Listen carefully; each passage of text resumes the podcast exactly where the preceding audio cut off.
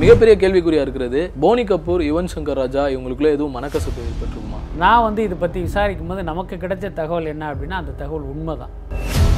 சமீப காலமா இந்த படம் தள்ளி போனதுக்கு கூட அவர் வந்து ட்வீட் எதுவுமே போடல. அப்பம்போது தான் இதை பத்தி கேள்வி எல்லாருக்குமே தோணும். பின்னணி இசை அமைக்கலை. இது போஸ்ட்போண்ட் ஆகுதுங்கிறத நம்ம போட்டோம்னா போஸ்ட்போண்ட் ஆனதை இவர் கொண்டாடுறாரோ அப்படின்ட்டு இவங்க நினச்சிடக்கூடாதுல்ல. ஆனால் யுவன் வந்து முன்னாடி ஒரு பேட்டியில் சொல்லியிருந்தாரு. அஜித் சார் வந்து ஒரு ரெக்வஸ்ட் பண்ணியிருந்தாரு. கிட்டார் யூஸ் பண்ணாமல் ஒரு பிஜிஎம் கிரியேட் பண்ணணும் இந்த படத்துக்குன்னு. மேபி அந்த மாதிரி அட்டம் எடுக்க போய் அது செட் ஆகாமல் போயிடுச்சு. யுவன் சங்கர் ராஜா அமைத்த பின்னணி இசை இயக்குனருக்கு பிடிக்கல. அவர் வந்து இன்னும் இத்தனை பிரச்சனையை மீறி வலிமை படத்தை வந்து இவங்க ரிலீஸ் பண்ணணும்னு உறுதியாக இருந்ததற்கு காரணமே இந்த ஃபிஃப்டி பர்சன்ட் ஆக்குபன்சிங்கிறது ஒரு கண் துடைப்புங்கிற யதார்த்தம் அவங்களுக்கு தெரிஞ்சதுனால தான் ஒரு பெரிய ஹீரோ நினச்சா அடுத்த படம் அடுத்த ப்ரொடக்ஷன் அடுத்த டேரக்டர்னு இன்னும் அதிகமான சம்பளங்களுக்கு போயிருக்கலாம். பட் இந்த ஒரு ஹீரோ சப்போர்ட்டாக நிற்கிறது வந்து எவ்வளோ பெரிய விஷயமா பார்க்குறேன் இது ஏறக்குறைய விஜய் ரஜினி எல்லாருக்குமே போகிறது இவர்கள் கேட்குற பணத்தை கொடுக்குற புதிய ஆள் வருகிற வரை ஏற்கனவே கொடுத்த ஆளுக்கு இவங்க வந்து டேட் கொடுத்துக்கிட்டே இருப்பாங்க. இன்னொருத்தர் பண மூட்டையோடு வர்றது தெரிஞ்சுன்னா இவங்க பார்வை வந்து அவங்க பக்கம் தெரிஞ்சு நடுவில் அவர் ஒரு அனௌன்ஸ்மெண்ட் கூட வருது. என்ன அப்படின்னா இனிமேல் அடைமொழி வேண்டாம் தலை அப்படின்னு யாரும் கூப்பிட வேணாம் அஜித் குமார்னே கூப்பிடுங்க இல்லை ஏகேன்னு கூப்பிடுங்கன்னு. ரொம்ப ஒரு விசித்திரமான ஒரு மனிதராக இருக்கார்ல அதுவும் நடிகர்கள்ல. இன்னும் சொல்ல போனால் அஜித் சொன்னதின் தொடர்ச்சியாக மற்ற நடிகர்களும் இதை செஞ்சுருக்கணும். ஆனால் பார்த்தீங்கன்னா இவங்க எல்லாருமே அதை செய்யலை. என்னென்னா இந்த அடைமொழி தான் தனக்கு கௌரவம் நினச்சிக்கிட்டு இருக்காங்க. ஆனால் மார்க்கெட்டிலேருந்து வீட்டில் உட்காந்துருக்கும் போது அது தெரியும்.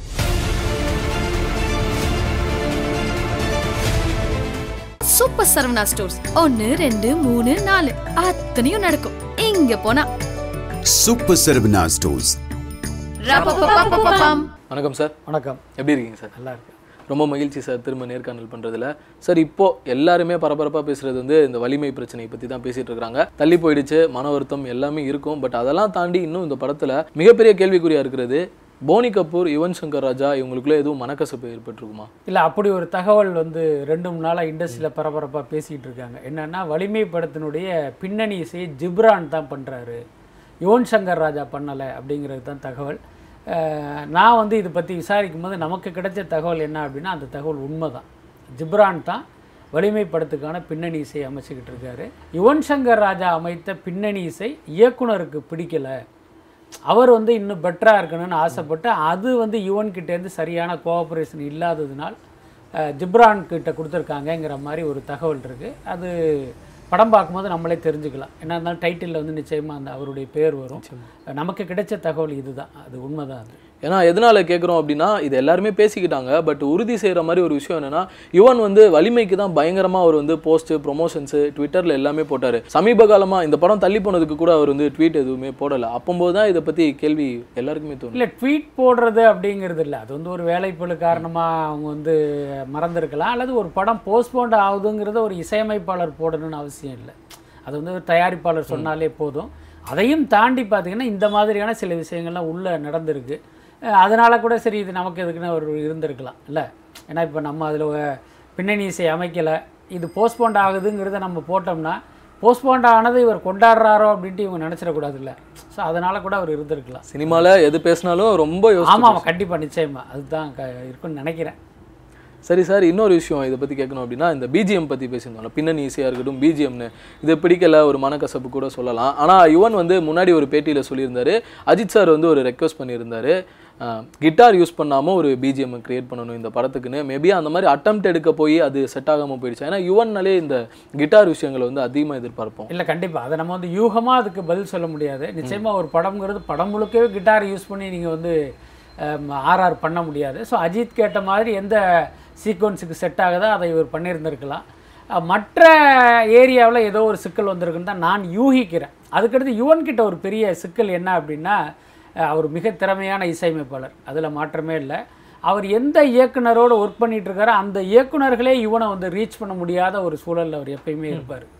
ஒரு இயக்குனர் இருக்கார் அப்படின்னா இப்போ அவர் மனசுக்கு ஏதோ ஒன்று தோணும். அதை வந்து அவர்கிட்ட கம்யூனிகேட் பண்ணணும் அப்படின்னா அவருடைய பிஏவை பிடிச்சி அப்புறம் அவருடைய பிஏவை பிடிச்சின்ட்டு அப்படி ரவுண்ட் அடித்து தான் நீங்கள் வந்து இவனையே ரீச் பண்ணணும். அதுதான் காலங்காலமாக இருக்குது ஸோ அது கூட காரணமாக இருக்கலாம். அதுக்கப்புறம் பார்த்தீங்கன்னா இவர்கள் விரும்பின அல்லது இவர்களுக்கு தேவைப்படுற நேரத்தில் இவன் வந்து அவைலபிளாக இருந்திருக்க மாட்டார். அதுவும் அந்த ச பிரச்சனைகளுக்கெல்லாம் காரணமாக இருக்கலாம். அதுக்கடுத்து யுவன் போட்ட இசை பிடிக்காம வேற ஒருத்தருக்கு போனாங்க அப்படிங்கிறத கூட நம்மளால அவ்வளோ சீக்கிரம் நம்ப முடியல. ஒருவேளை நம்ம நினச்ச நேரத்தில் யுவன் முடிச்சு கொடுக்கல. அதனால யுவன் வேணாம் நம்ம இவரை வச்சு பண்ணிக்கலாம்னு கூட இவங்க முடிவுக்கு வந்திருக்கலாம்னு நினைக்கிறேன். ஓகே சார் இந்த போஸ்ட்போன் தள்ளி போன விஷயம் பற்றி நீங்கள் முன்னாடி எதுவும் யூகிச்சு வச்சிருக்கீங்களா ஏன்னா சுச்சுவேஷன் இப்படி போயிட்டு இருக்கு கொஞ்ச நாள்ல இந்த நம்பர்ஸ் கொரோனா இன்க்ரீஸ் ஆக ஆரம்பிச்சா இவங்க தள்ளி போடுவாங்கன்னு உங்களுக்கு தோணுச்சா? இல்லை நிச்சயமா. நான் இன்னும் சொல்ல போனால் இந்த வலிமை படம் வந்து தள்ளி போகணும்னு நான் ரொம்ப நாளைக்கு முன்னாலே அதை பற்றி பேசணும். என்ன காரணம்னா அது பெரிய ஆர்வடம்லாம் கிடையாது. ஒரு கணிப்பு தான். என்னென்னா இப்போ கோவிடு நம்பர் அதிகமாகிட்டே இருக்குது கரெக்டாக வந்து இந்த படம் தள்ளி போகும் நம்ம சொல்கிறோம் போனி கபூர் பார்த்தா நாங்கள் கண்டிப்பாக பதிமூணாந்தேதி ரிலீஸ் பண்ணுவோன்ட்டு ஒரு ட்வீட் போடுறாரு. உடனே வழக்கம் போல் அஜித் ரசிகர்லாம் நம்மளை திட்ட கூட பண்ணாங்க.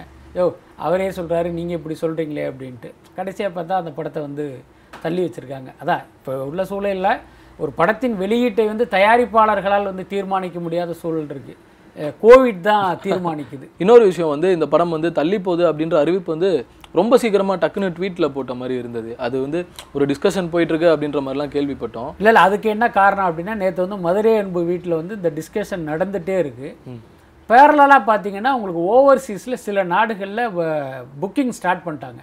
நீங்கள் கூட ட்விட்டர்ல எல்லாம் பார்த்துருக்கலாம் டிக்கெட் எடுத்து அந்த டிக்கெட்டே வழக்கம் போல் அஜித் ரசிகர்கள்லாம் நான் எஃப்டிஎஃப்எஸ்க்கு எடுத்துட்டேன்ட்டு எல்லாம் ஷேர் பண்ண ஆரம்பிச்சிட்டாங்க. சிக்கல் ஆயிடுங்கிறதுனால தான் அவர் உடனடியாக அந்த பேச்சுவார்த்தைக்கு நடுவுலையே வந்து அந்த அவர் ட்வீட்டை போட்டார். அதோட அர்த்தம் என்ன நாங்கள் போஸ்ட்மான் பண்ணிட்டோம் அப்படின்ட்டு. மற்ற பேச்சுவார்த்தைகள்லாம் மறுபடி சில மணி நேரம் நீடிச்சிருக்கு. இதில் இன்னொரு தகவல் கூட சொன்னாங்க.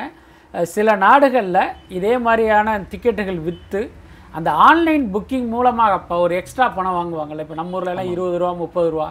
அந்த மாதிரி உபரி தொகையே ஒரு கோடி ரூபாய்க்கு மேலே வந்ததெல்லாம் சொல்கிறாங்க அது எந்த அளவுக்கு உண்மைன்னு தெரில ஆனால் அந்த மாதிரியான ஒரு தகவல்கள்லாம் இருக்குது உலகம் முழுக்க அந்த வலிமை படத்துக்கு வந்து ஒரு பெரிய எதிர்பார்ப்பு இருந்தது தான் இதுக்கு காரணம். ஸோ அதனால தான் அவர் அவசர அவசரமாக அப்படி ஒரு ட்வீட்டை போட்டு அதை ஸ்டாப் பண்ணியிருக்காரு. நிச்சயமா சார். இந்த வலிமை படம் வந்து நீங்களே முன்னாடி பேசும்போது ஒரு விஷயம் சொல்லியிருந்தீங்க. நிறைய சிக்கல்களை சந்திச்சா அஜித் குமாருடைய ஒரு படமா இருக்கு.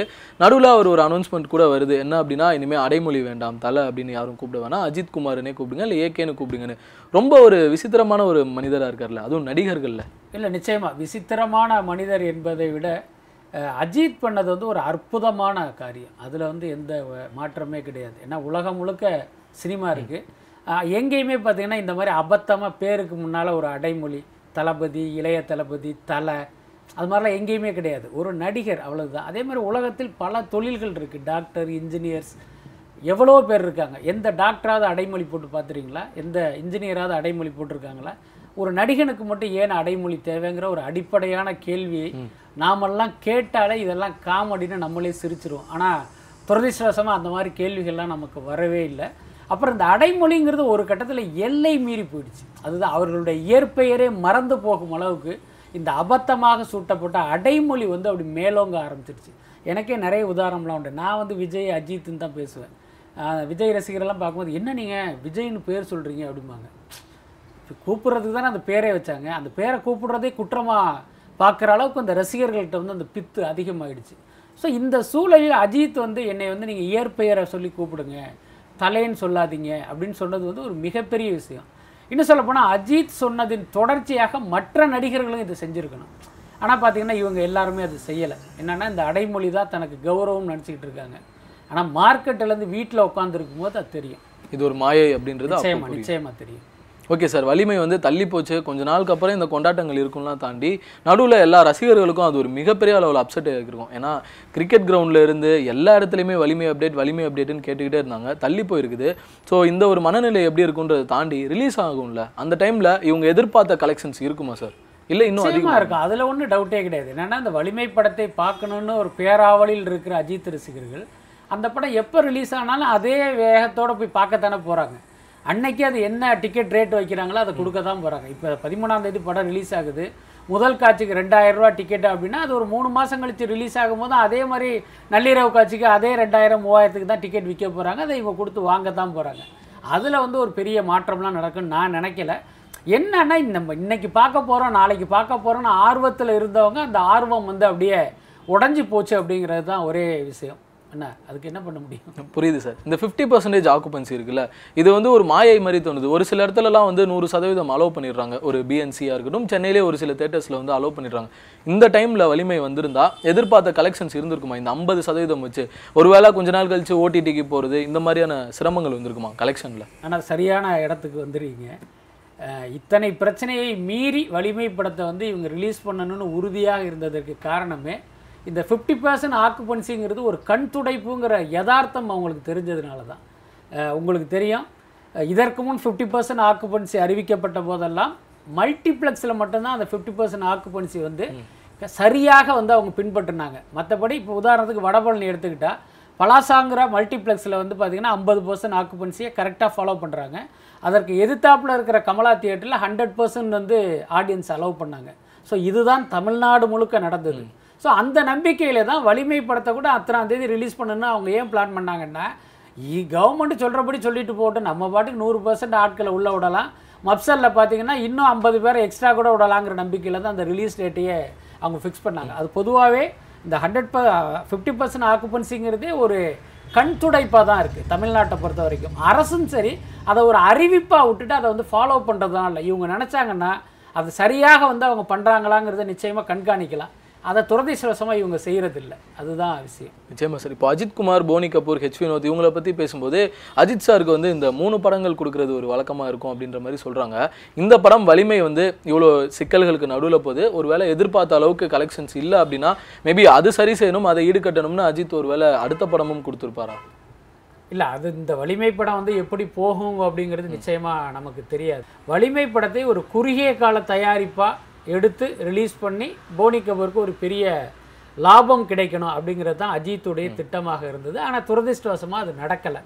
சொல்லப்போனால் வழக்கமான படத்தை விட வலிமை படத்தினுடைய ப்ரொடக்ஷன் காலம்ங்கிறது ஜாஸ்தி ஆயிடுச்சு. அப்போ நிச்சயமாக அவருக்கு வந்து பெரிய லாபம் கிடைக்காது. இன்னும் சொல்லப்போனால் பிரேக் ஈவன் ஆகுமா அப்படிங்கிறதே சந்தேகம். ஏன்னா நான் சமீபத்தில் கூட வலிமை படத்தினுடைய பிஸ்னஸ் ரிப்போர்ட் போட்டேன். ஸோ அந்த கணக்குகளை எல்லாம் பார்க்கும்போது போனி கபூருக்கு வந்து இதில் லாபமே இல்லை அப்படிங்கிறது தான் நமக்கு தெரிய வந்த உண்மை. ஸோ அதனால தான் அஜித் என்ன பண்ணார்? சரி அடுத்த படமாவது இவருக்கு ஒரு லாபம் கிடைக்கட்டும் அப்படின்னு வந்து மூணாவது படத்தை வந்து கொடுத்துருக்காரு. இன்னும் சொல்ல போனால் வலிமை படத்தினுடைய அண்டர் ப்ரொடக்ஷன்லேயே தானே அவர் அடுத்த படத்தை அவருக்கு கொடுத்துட்டாரு. அதனால் வலிமை சரியாக போகாது.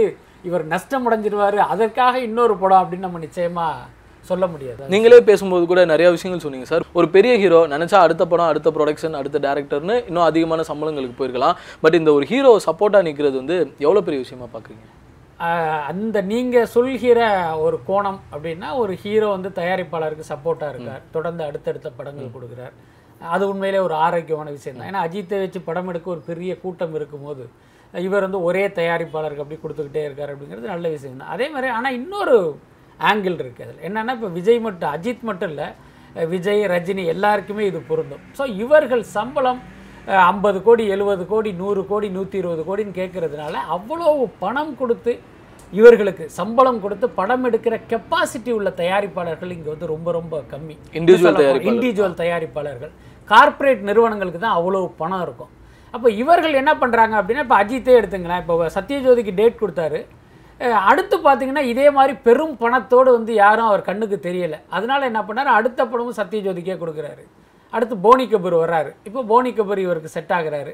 வேற ஒருத்தர் அஜித் கேட்குற சம்பளத்தை கொடுக்கறதுக்கு அவர் கண்ணுக்கு தெரியல. அதனால மீண்டும் போனி கபூருக்கே கொடுக்குறாரு. இது ஏறக்குறைய விஜய் ரஜினி எல்லாருக்குமே பொருந்தும். இவர்கள் கேட்குற பணத்தை கொடுக்குற புதிய ஆள் வருகிற வரை ஏற்கனவே கொடுத்த ஆளுக்கு இவங்க வந்து டேட் கொடுத்துக்கிட்டே இருப்பாங்க. இன்னொருத்தர் பண மூட்டையோடு வர்றது தெரிஞ்சுன்னா இவங்க பார்வை வந்து அவங்க பக்கம் திரும்பும். ஸோ இப்படி ஒரு ஆங்கிள் இருக்குது அப்படிங்கிறதை நம்ம இந்த நேரத்தில் குறிப்பிடணும். புரிஞ்சுக்க வேண்டியது தான் சார் இப்போது சூர்யா அவர்கள் அப்படின்னு பார்த்தோன்னா கடந்த சில வருடங்களாக ரொம்ப ஏறுமுகமாக இருக்குது ஓடிடியில் அதுவும் வந்து படம் மிகப்பெரிய அளவில் வெற்றி அடையுது. திரும்ப இப்போ கொஞ்ச நாளுக்கு அப்புறம் தேட்டருக்கு வர போறாரு எதற்கும் துணிந்தவன் மூலமாக அதுவும் Sun pictures banner.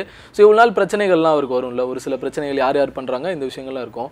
Sun pictures கிட்ட போது அந்த படம். இப்போயும் அந்த மாதிரி பிரச்சனைகள் வருமா? அந்த பிரச்சனைகள் நிற்குமா இவ்வளோ பெருசாக இல்லை ஜேபி படத்தில் ஏற்பட்ட அந்த சர்ச்சைக்கு பிறகு இப்போ அந்த படத்தால் பாதிக்கப்பட்டதாக நினைக்கும் பாமக வந்து விஜய் சூர்யா மேலே வந்து பயங்கர கடுப்பில் இருக்காங்க. உங்கள் படம் தியேட்டருக்கு வரும்போது நாங்கள் வந்து பாடம் கற்பிப்போம் அப்படின்னு ஏற்கனவே வந்து அறைகோல்லாம் விட்டுருக்காங்க. அதோட அர்த்தம் தெரியும். அவங்களுக்கு தெரிஞ்சதெல்லாம் படப்பெட்டி தூக்கிட்டு ஓடுறது தான் அந்த பாபா கஜேந்திரா படத்துக்கெல்லாம் பண்ணியிருக்காங்க.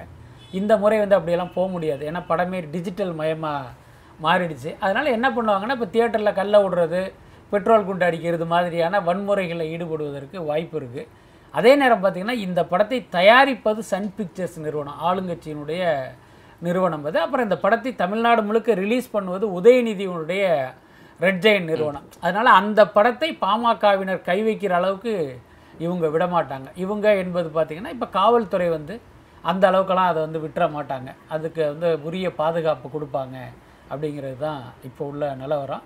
அதே நேரம் தொடர்ந்து இவர் சன் பிக்சர்ஸ் படத்துலையும் சூர்யா நடிச்சுக்கிட்டு இருக்க முடியாது. தொடர்ந்து ரெட் ஜெயின் படங்கள்லையும் இவர் நடிச்சுக்கிட்டு இருக்க முடியாது. அவருடைய நிறுவனத்திலையும் இவர் நடிச்சு தான் ஆகணும். அப்போ வந்து இவர்களுடைய கோபம் வந்து அவரை சந்திச்சு தான் ஆகணும். இன்னொரு பக்கம் தியேட்டருக்காரர்களுடைய கோபம் வந்து சூர்யா மேலே இருக்குது ஏன்னா தொடர்ந்து இவர் ஓடிடியின் ஆதரவாளராக இருக்கார். இவர்னால தான் தியேட்டர்களே இன்னைக்கு மிகப்பெரிய நசிவுக்கு காரணமே சூர்யா தான் அப்படின்னு ஒரு மனநிலை அவர்களுக்கும் இருக்குது ஸோ ஒருவேளை இந்த எதற்கும் துணிந்தவன் படம் வந்து சுமாராக இருந்துச்சு அப்படின்னா அந்த படத்தை ஒரு தோல்வி படமாக மாற்றுவதற்கு தியேட்டருக்காரங்களுக்கு தெரியும். ஸோ அந்த ஆபத்தும் இருக்குது அதையும் வந்து சூர்யா புரிஞ்சுக்கணும். நிச்சயமா சார். இப்போது மாநாடு படமும் இதே மாதிரி ஒரு சுச்சுவேஷன் எங்கன்னா இந்த முதல் காட்சி வந்து ரத்தானது. ரிலீஸ் ஆச்சு. மிகப்பெரிய அளவில் கலெக்ஷன்ஸ் எல்லாமே தாண்டி வெற்றி விழா கொண்டாடுறாங்க. ஹீரோ அதில் கலந்துக்கல. அதுவே எல்லாரும் கேள்வி கேட்க ஆரம்பிச்சாங்க ஏன் சிம்பு வந்து கலந்துக்கலன்னு? திடீர்னு ஒரு அனௌன்ஸ்மெண்ட் மாதிரி சிம்பு வந்து தனியாக ரசிகர்கள் கூட வந்து ஒரு செலிப்ரேஷன் பண்ண போறாருன்னு இப்போ அதுவும் இல்லைன்ற ஒரு சுச்சுவேஷனுக்கு தான் வந்தாச்சு. சுரேஷ் காமாட்சி அவர்கள் சிம்பு அவர்கள் இவங்களுக்குள்ள எதுவும் ஒரு பிரச்சனை இருந்திருக்குமா? இல்லை மாநாடு படம் தொடங்கியதுலேருந்தே தயாரிப்பாளருக்கும் சிம்புவுக்கும் பிரச்சனை அப்படிங்கிறது ஊரறிந்த ரிலீஸ்க்கு அப்புறம் சார் லாபத்துக்கு அப்புறமும். இல்லை இல்லை அதான் அந்த என்னன்னா அந்த படம் ரிலீஸ் நேரத்திலே பார்த்தீங்கன்னா ஒரு மிகப்பெரிய ஒரு மனக்கசப்பு இருந்தது. ரொம்ப சொல்லணும்னா அஹ், சிம்புவுடைய மொத்த சம்பளத்தையுமே இந்த தயாரிப்பாளர் வந்து செட்டில் பண்ணிட்டாரு. அதுதான் உண்மையான விஷயம். கடைசியில் பார்த்தீங்கன்னா அந்த மூணு லட்ச ரூபா மாதிரி ஏதோ ஒரு இது இந்த பணம் எண்ணும் போது ஒரு நூறுரூவா நோட்டில் ஒரு ஒரு நோட்டு குறைஞ்ச மாதிரி அவருக்கு கொடுக்கப்பட்ட ஆறு கோடி சம்பளத்தில் ஏதோ மூணே கால் லட்சம் குறைஞ்சி அது குறைஞ்சிருச்சுங்கிறதுனால இவர் ஒரு ரீல் டப்பிங் பேசாமல் கிளம்பி போயிட்டார். ஸோ அந்த மாதிரிலாம் இவர்களுக்குள் பிரச்சனை வந்தது. இன்னும் சொல்லப்போனால் அந்த கடைசி நாள் அந்த ரிலீஸ் நேரத்தில் இப்போ விஜய் சேதுபதி எப்படி தொண்ணூத்தாறு படத்துக்கு உதவி பண்ணாரோ டாக்டர் படம் ரிலீஸுக்கு எப்படி சிவகார்த்திகேயன் உதவி பண்ணாரோ அந்த மாதிரி சிம்புவுடைய உதவி மாநாடு படம் வெளியாவதற்கு தேவைப்பட்டது. ஆனால் துரதிர்ஷ்டவசமாக சிம்பு வந்து ஃபோனே சுவிட்ச் ஆஃப் பண்ணிட்டு போயிட்டார். ஸோ இப்படியெல்லாம் நடந்ததுனால அந்த தயாரிப்பாளர் எப்படி சிம்பு மீது அன்பாக இருக்க முடியும்? நிச்சயமாக நம்மளுடைய இக்கட்டான நேரத்தில் இந்த ஹீரோ கை கொடுக்கலங்கிற கோபம் இருக்கத்தானே செய்யும். அது நியாயம் தானே. ஆனால் வெற்றி வந்து எல்லாத்தையுமே மறக்கடிச்சிடும் அப்படின்னு சொல்லுவாங்க. ஏன்னா சினிமாவில் பல ஹீரோக்களுக்கும் தயாரிப்பாளர்களுக்கும் இதே மாதிரி பிரச்சனை இருந்திருக்கு. இதே மாதிரி ரிலீஸ் நேரத்தில் ரெண்டு பேர் கட்டி புருண்டு உ- கட்டி புரண்டு உருண்டதெல்லாம் நடந்திருக்கு. ஆனால் படம் ரிலீஸ் ஆகி வெற்றி பெற்றதுக்கப்புறம் அதே காம்பினேஷனில் மறுபடி படம் எடுப்பாங்க. அதெல்லாம் நம்ம பார்த்துருக்கோம். ஆனால் இந்த மாநாடு இதில் பார்த்தீங்கன்னா ஆஃப்டர் ரிலீஸும் இவர்களுக்குள்ள அந்த உரசல் வந்து சரி ஆகலை அவர் ஒரு பக்கம் போயிட்டார் தயாரிப்பாளர் ஒரு பக்கம் போயிட்டார். அதனால தான் அந்த வெற்றி விழாவுக்கே அவர் வரவே இல்லை. அதிலே இன்னொரு பெரிய காமெடியெல்லாம் நடந்தது. என்னென்னா உலக அளவில் இந்த படம் வந்து ஹண்ட்ரட் க்ரோர் கலெக்ட் பண்ணிடுச்சு. மாநாடு. அதை நாம தான் முதல்ல அறிவித்தோம் இப்போ இந்த சூழலில் தயாரிப்பாளர் வந்து ஒரு வெற்றி விழா சக்ஸஸ் மீட் நடத்துகிறாரு அப்போ சிம்பு என்ன கண்டிஷன் போடுறாரு அப்படின்னா எனக்கு வந்து ஒம்பது தான் ராசியான நம்பரு அதனால் நூற்றி எட்டு கோடி ரூபா அந்த படம் வசூல் பண்ணதா நீங்கள் பேனர் வைங்க போஸ்டர் ஓட்டுங்க நான் வந்து வெற்றி விழாக்கு வர்றேன். அப்படின்னு அவர் ஒரு நிபந்தனை விதிச்சிருக்காரு தயாரிப்பாளர்கிட்ட. அப்போ இவர் சொல்லியிருக்காரு உங்களுக்கு ஒம்பது ராசி நம்பராக இருக்கலாம். நான் வந்து நூற்றி எட்டு கோடின்னு வச்சேன்னா நாளைக்கு ஐடிக்காரன் எங்கிட்ட தானே வந்து கேட்பான். அதனால் நான் அதை பண்ண மாட்டேன்னு அவர் சொல்லிட்டாரு. அதனால தான் சிம்பு அந்த ஃபங்க்ஷனுக்கே வரவே இல்லை. ஸோ இந்த மாதிரியெல்லாம் நடக்கும்போது எப்படி அவர்களால் இணக்கமாக இருக்க முடியும்? ஓகே சார் சரி சிம்புவுடைய லைன் அப் அப்படின்னு பார்த்தோன்னா நிறைய பேசுறாங்க. ராம் அவர் கூட ஒரு படம் பண்ண போறாங்க. சுதா கொங்கராவை பத்தி நீங்க கூட சொல்லியிருந்தீங்க ஒரு ப்ராஜெக்ட் பண்றாங்கன்னு. திடீர்னு சிம்பு வந்து சம்பளத்தை ஏத்திட்டாருன்னு சொல்றீங்க. எப்படி சார் ஒரே நைட்ல மாற்றம்ன்ற மாதிரி இந்த ஒரு சம்பள உயர்வா இருக்கட்டும் ப்ரொஃபைல் உயர்வு எல்லாமே மாறுது? இல்லை ஆக்சுவலி பார்த்தீங்கன்னா மாநாடு படத்தில் நடிச்சுக்கிட்டு இருக்கும்போதே சிம்பு வந்து பல பேர்கிட்ட கதை கேட்டார்.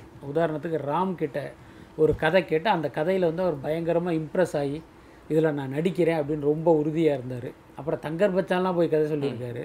அப்புறம் சுதா கொங்கரா மிஸ்கின் இந்த மாதிரி நிறைய பேர்கிட்ட அவர் கதை கேட்டார். ஆனால் என்ன சிக்கல் அப்படின்னா கதை சொ கேட்டார் அவருக்கு கதை பிடிச்சிருக்கு இந்த டைரக்டர் ஓகே. ஆனால் தயாரிப்பாளர் தயாராக இருக்கணும். அப்போ தானே ஒரு ப்ராஜெக்டே உங்களுக்கு வந்து வரும். ஆனால் என்னென்னா திடீர்னு சிம்பு வந்து தன்னுடைய சம்பளத்தை வந்து பய பெரிய அளவில் வந்து உயர்த்திட்டதுனால அதை கொடுத்து அவரை வச்சு படம் பண்ணுறதுக்கு தயாரிப்பாளர்கள் யாரும் வரலை. இப்போ கூட சுதா கங்காரா ப்ராஜெக்டை லைக்காக பண்ணுற மாதிரி ஒரு தகவல் அடிபட்டது. அதுக்கப்புறம் கேட்டால் இல்லை இல்லை அவங்களும் அதில் ஆர்வம் காட்டலை அப்படிங்கிற மாதிரி சொல்கிறாங்க ஸோ சுருக்கமாக சொல்லணும்னா சிம்பு கேட்குற சம்பளத்தை கொடுக்க ஒருத்தர் முன் வரும்போது இப்போ சிம்பு வந்து சொல்லுவார் நான் இவங்ககிட்ட எல்லாம் கதை கேட்டிருக்கேன். இதில் எந்த டைரக்டர் ஓகேவோ அந்த ப்ராஜெக்ட் நாம் பண்ணலாம் அப்படின்னு இப்போ அடுத்த கட்டத்தை நோக்கி போவதற்கு வாய்ப்பு இருக்குது இதுக்கிடையில் வந்து மாநாடு பெரிய ஹிட்டு மாற்றம் இல்லை. கௌதம் வாசுதேவனன் வெந்து தணிந்தது காடுன்னு ஒரு படம் எடுத்துக்கிட்டு இருக்காரு. அந்த படத்தினுடைய ரிசல்ட் எப்படி இருக்குன்னு சொல்ல முடியாது. ஒருவேளை அந்த படம் பெரிய ஹிட் அடித்தா இப்போ சிம்புவுடைய நட்சத்திர அந்தஸ்து இன்னும் ஒரு படி மேலே போகும். ஒருவேளை அந்த படம் சரியாக போகலைன்னா மீண்டும் சிம்பு வந்து ஒரு சின்ன சர்க்கிளை சந்திப்பார். ஸோ இவ்வளோ விஷயங்களை பொறுத்து தான் நேரத்திற்கு ரொம்ப நன்றி சார். நிறைய விஷயங்கள் தெரிய வச்சது மகிழ்ச்சி. மாக செயல்படணும். அதுதான் என்னோட கருத்து.